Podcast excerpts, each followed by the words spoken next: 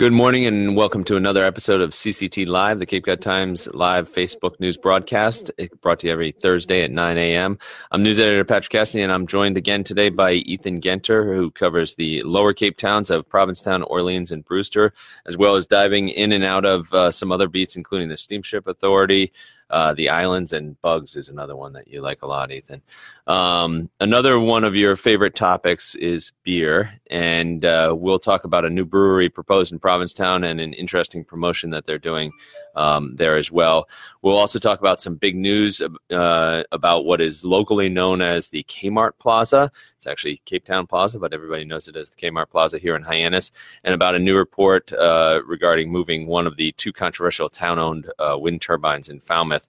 We'll then dive into one of the bigger stories of the past week the reaction to a design for the new Steamship Authority terminal in Woods Hole. Um, you can take a look back at our past episodes at capecodtimes.com uh, slash cct live and follow along at home by going to our website or checking us out on facebook twitter instagram uh, this brewery in provincetown ethan uh, it, it, doesn't have a location doesn't really exist but things are happening uh, what's this all about things are happening yeah um, and i think a few people have said this before um, how does provincetown not have a brewery yet i think um, you've said that about every town well, basically right but um, but yeah so this uh, they're called the Provincetown Brewing Company. They are planning, um, like Patrick said, they don't have a location yet. Um, I talked to Chris Hartley. He is the guy who's kind of the founder of this. Mm-hmm. Um, he's from Sag Harbor uh, over in New York. He works for a residential construction firm. He is planning to open a brewery, hopes to have a location, a lease within a couple months. He's thinking Conwell, Shank Painter, that kind of area. Mm-hmm. Um, basically his plan is to have this brewery that's really kind of focused on the gay community um, as well as the beer community and Provincetown. He wants to kind of meld all those communities together and have this uh, all come together at this brewery. Um, he plans uh, to have canned beers, and on the back of the cans, there's going to be a charity. Percentage of proceeds are going to go to that charity. He also said proceeds would go to organizations in Provincetown as well.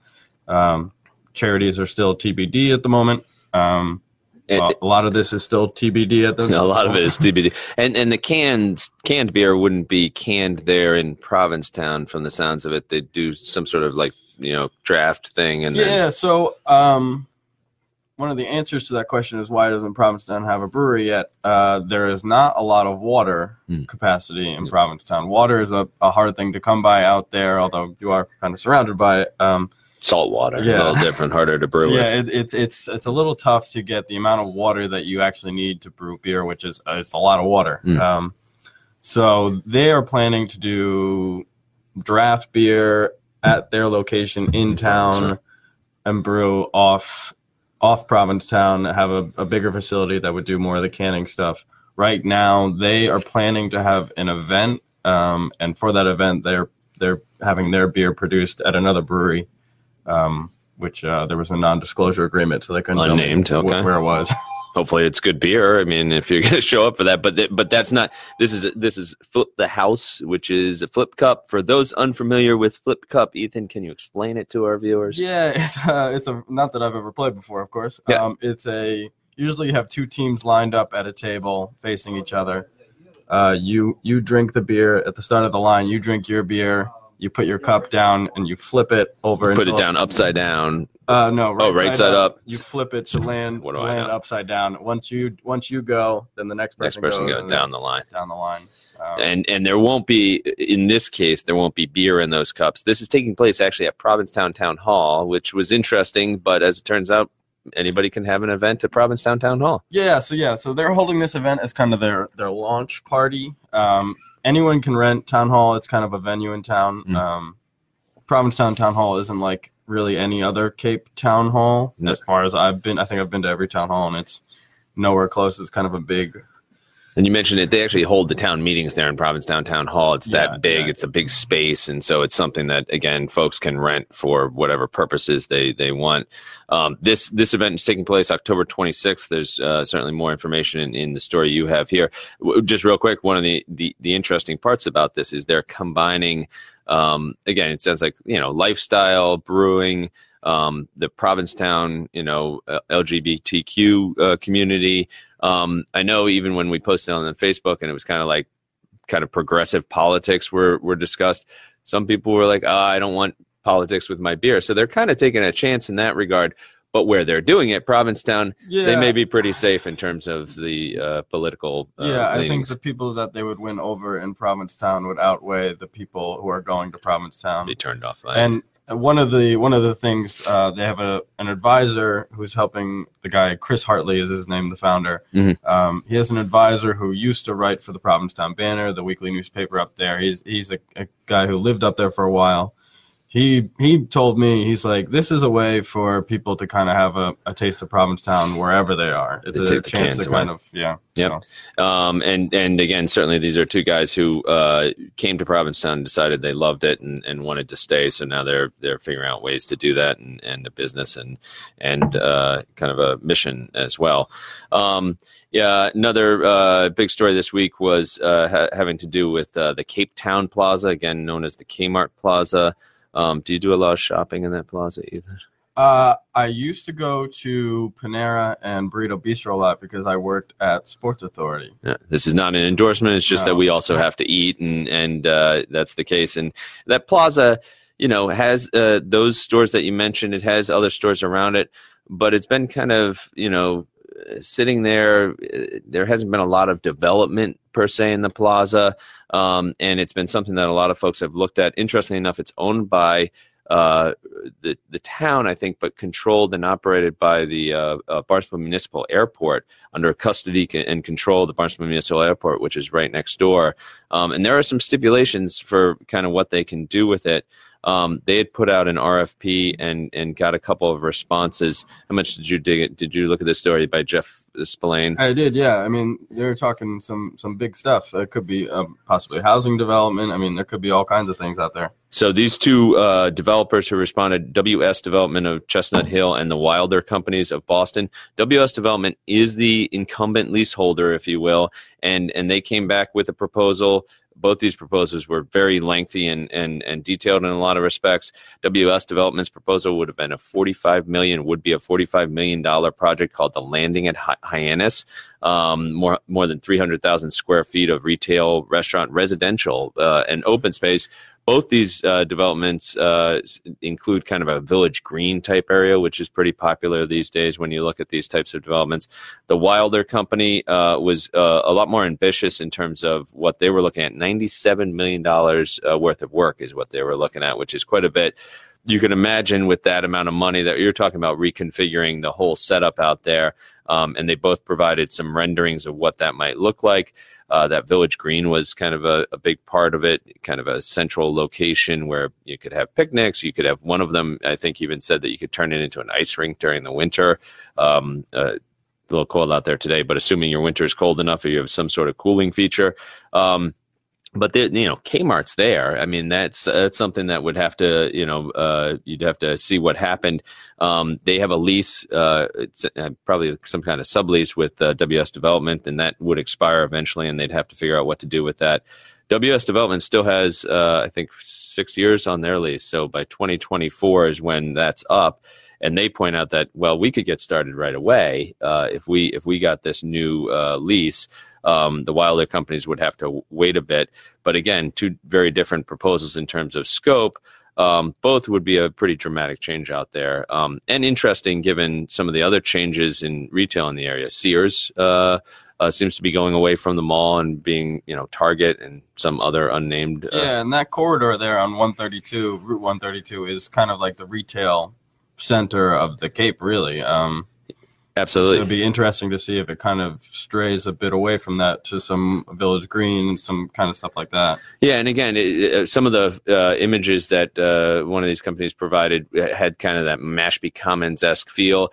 There were uh, four stories of residential uh, space above uh, some of the retail space in, in one of their renderings.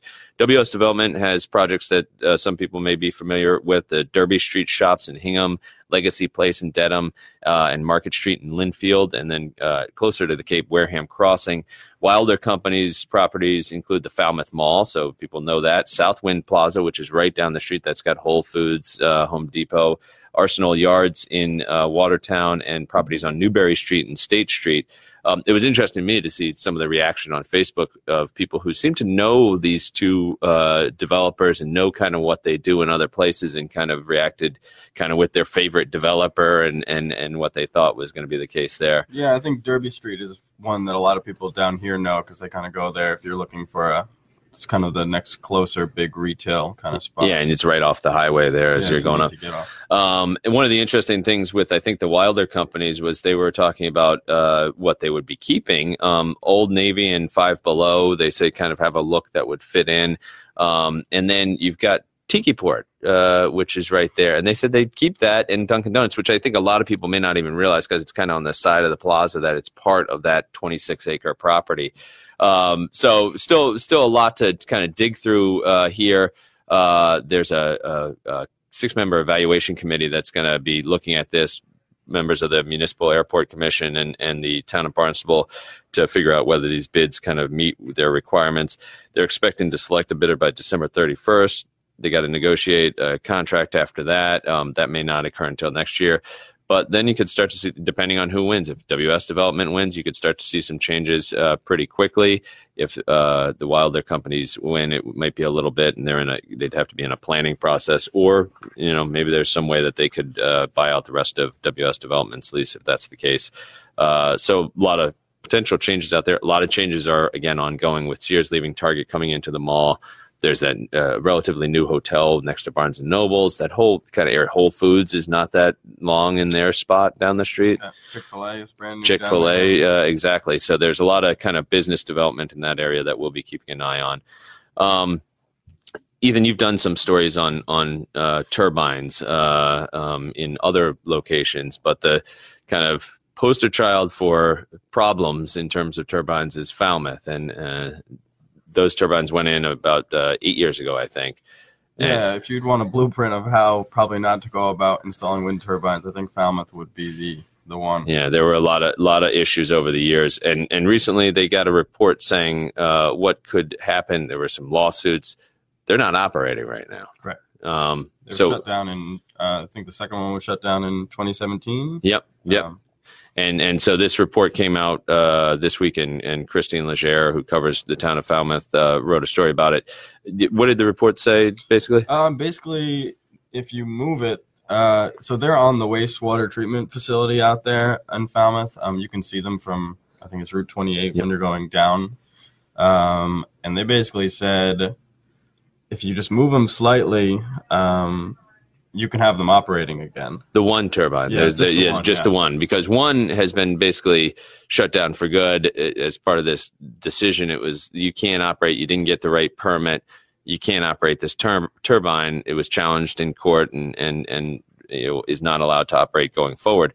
The second one, Wind Two, is what they were focusing on because even though that's also operating without this special permit, there wasn't a, a court challenge that led to this uh, type of decision that said you can never operate it again. Um, and so they say, well, this report that was produced by Weston and Sampson for the town um, said, if you, like, as you said, just move it, you know, a little bit more towards, it looks like kind of the center of the wastewater treatment facility uh, there.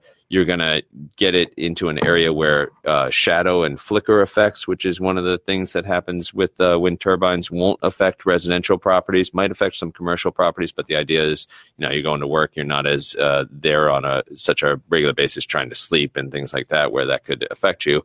Um, and and then the noise would be reduced for residential properties. They'd be like 2,100, uh, 2,000 feet away from uh, the nearest residential property. People weren't you know the selectmen when they looked at this and, and looked at the potential for moving this it would cost three million dollars to move but then uh, they'd make in the long run Yeah, they would they would cover that three million and then make an additional five. I think five seven. 5.7 yeah um, over 20 years. Yeah. Um, so, I mean, it's for, I mean, if you just look at it on paper, money wise, um, it could, it would make sense. Yeah. Um, obviously a lot of people, uh, have been fighting these turbines tooth and nail for a long and, time uh, and they were pretty, pretty miffed to hear that they would even consider moving it and turning them back on. on on the same property nonetheless again if they it's hard they, one of the issues with the cape as a lot of people may know is there's unlike the middle of the country if you put a turbine up there's bound to be somebody nearby who will be either affected or concerned about the effects and these neighbors have have complained about health effects from these turbines for a long time have won court cases have have won administrative rulings uh, through the town um, and said you're you're just going to move it on to the another place on the same property. Even the optics of that is is potentially problematic for uh, town officials. Um, so it, it remains to be seen exactly what happens here. Selectmen again looked at it and said, well, you know, we'd we'd be able to recoup some of the money that we were expecting to make. The long long game for this when they were first put in was that the town was going to be, you know, reaping benefits from this for years to come. The two turbines, you know, millions of dollars of, of money that could go to to the town's operations and and saving money on electricity, obviously from uh, for operating the uh, wastewater treatment facility. Um, so this is them looking and saying, well, this is a small part of getting some of this back. They've also spent a lot on legal fees. Yeah, if you've ever been to Falmouth Town Meeting, it's almost kind of a, a placeholder article is always to approve legal fees. to approve that- legal fees. Usually someone stands up and makes a makes a, of a deal of it because they have been paying legal fees for so long on these on these things. And there is still an appeal uh, from a group that wants to see these turbines continue to operate essentially where they are, um, and and kind of put is pushing on the legal side of this still to keep them operating. Obviously, again, the neighbors who have been dealing with this don't want to see that happen, and don't even want to see you know it in the same area. One of them asked, "Why not put it somewhere else?" Again, moving turbines, you know, even short distance is not uh, an inexpensive prospect. Moving them over long distances or longer distances could get even more problematic this is kind of just the beginning, if you will. They have this report in hand of them trying to figure out what to do with these turbines. Interesting enough, Wind One, the only real future for Wind One is to be used as parts for Wind yeah. Two. So you'd, you'd you'd be you know taking it and cannibalizing it to to help Wind Two operate if Wind Two does indeed uh, begin to operate again.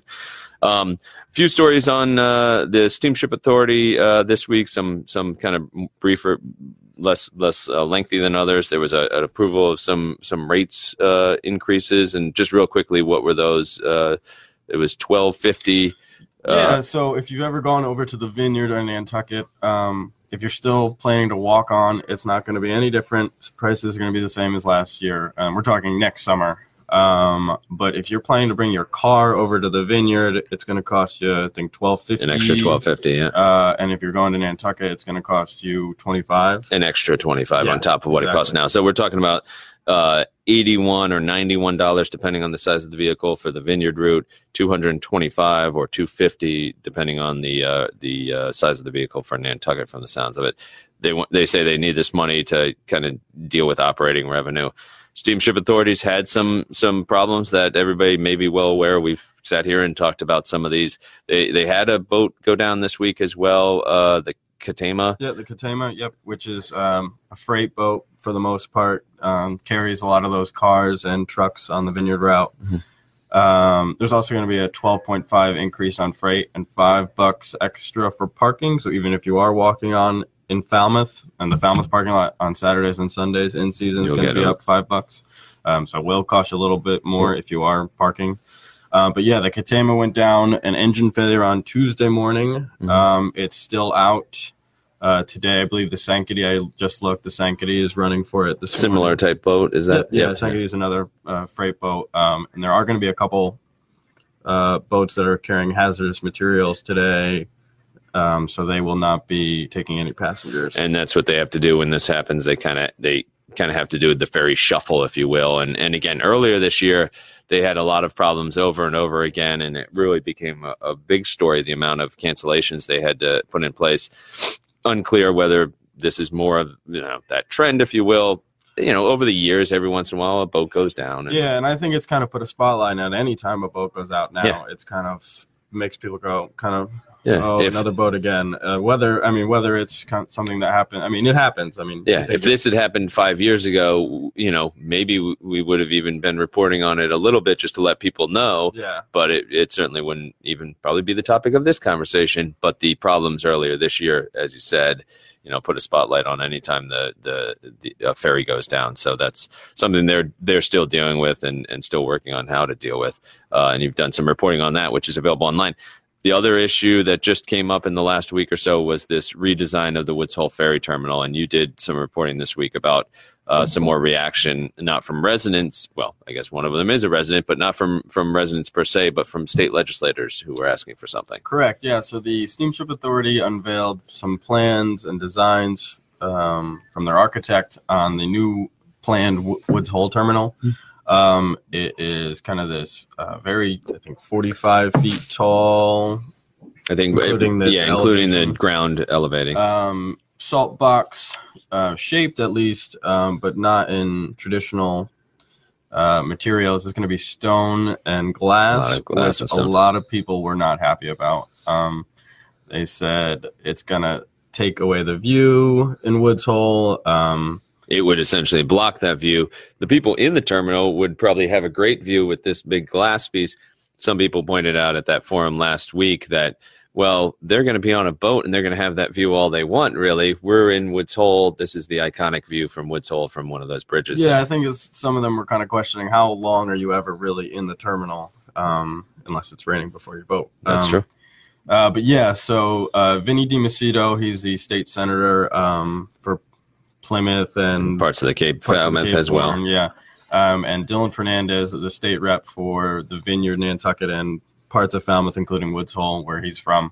Uh, they wrote an open letter to the Steamship Authority saying, basically asking that they reconsider. Um, there was some there was some strong language in it. There's I think urging. Uh, they said this would define Woods Hole for for years for millions of visitors for years to come um, and kind of said, "Hey, can you take a second look at this and maybe do something like some of your other terminals? There's some cedar shingles. Um, none of them would. None of the current terminals are glass and stone. Yeah, and and again, they said they think the uh, it should involve more community uh, input and and really pointed that out. Um, again, there was a public forum uh, last week um, at uh, was that in Woods Hole, I believe, but and then there was one on the island, and and the Steamship Authority spokesman uh, Sean Driscoll pointed out that they they're still gathering that input and they're going to consider it as they uh, look at what they do going forward. People can still uh, provide input as much as they want uh, at this point. Um, I think they were a little surprised by the pushback in some respects. Well, I think it kind of this is the first time there's ever been any pushback in this whole process. Really, yeah. Um, some people have said we like the the the current kind of interim terminal, but there's there's lots of reasons why they can't keep operating out of that one. Yeah. Um, and just so people know, the the architect said the stone and glass was chosen very specifically to withstand the woods hole, kind of that open area there, yeah. the salt air, harsh weather. Um, and and you can see them going with the salt box box shape, thinking that's kind of a little traditional Cape Cod. One, yeah. Woods Hole is you know its own thing though, and certainly there's uh, there are stone buildings in there, and and and uh, um, there's some classic looks there, but but it definitely is its own thing. So I think the the look of the building is one thing the blocking of the views is another thing. Interesting enough, uh, um, Dylan Fernandes pointed out that he liked some of the terminals on uh, the vineyard. I think it was what he was looking at, and said maybe go in that direction. So kind of uh, had some ideas of them uh, doing that, and he said there was more community input over there in terms of how those terminals were uh, selected and dealt with. And and again, they suggested reaching out to um, uh, the local community associations, the village's business association, and the Falmouth Historical Commission as they look at this. So. Uh, it's a $60 million project. It's going to take six years.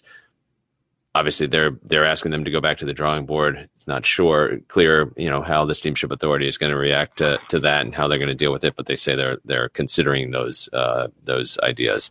Um, uh, so, uh, taking a look ahead, we have we have a bunch of uh, good stories coming up. Um, uh, you know, some some uh, stories about uh, the Mashpee Wampanoag tribe and, and a story about a a, uh, a Ponzi scheme essentially that uh, we've reported on already. That's that's coming up in the next couple of days, uh, and I'm sure you'll be producing you know two, three, four, five stories today, right, Ethan? Brewster Finances. Brewster Finances. Yeah, we'll get back to Brewster Finances, a a, uh, a perennial story for you.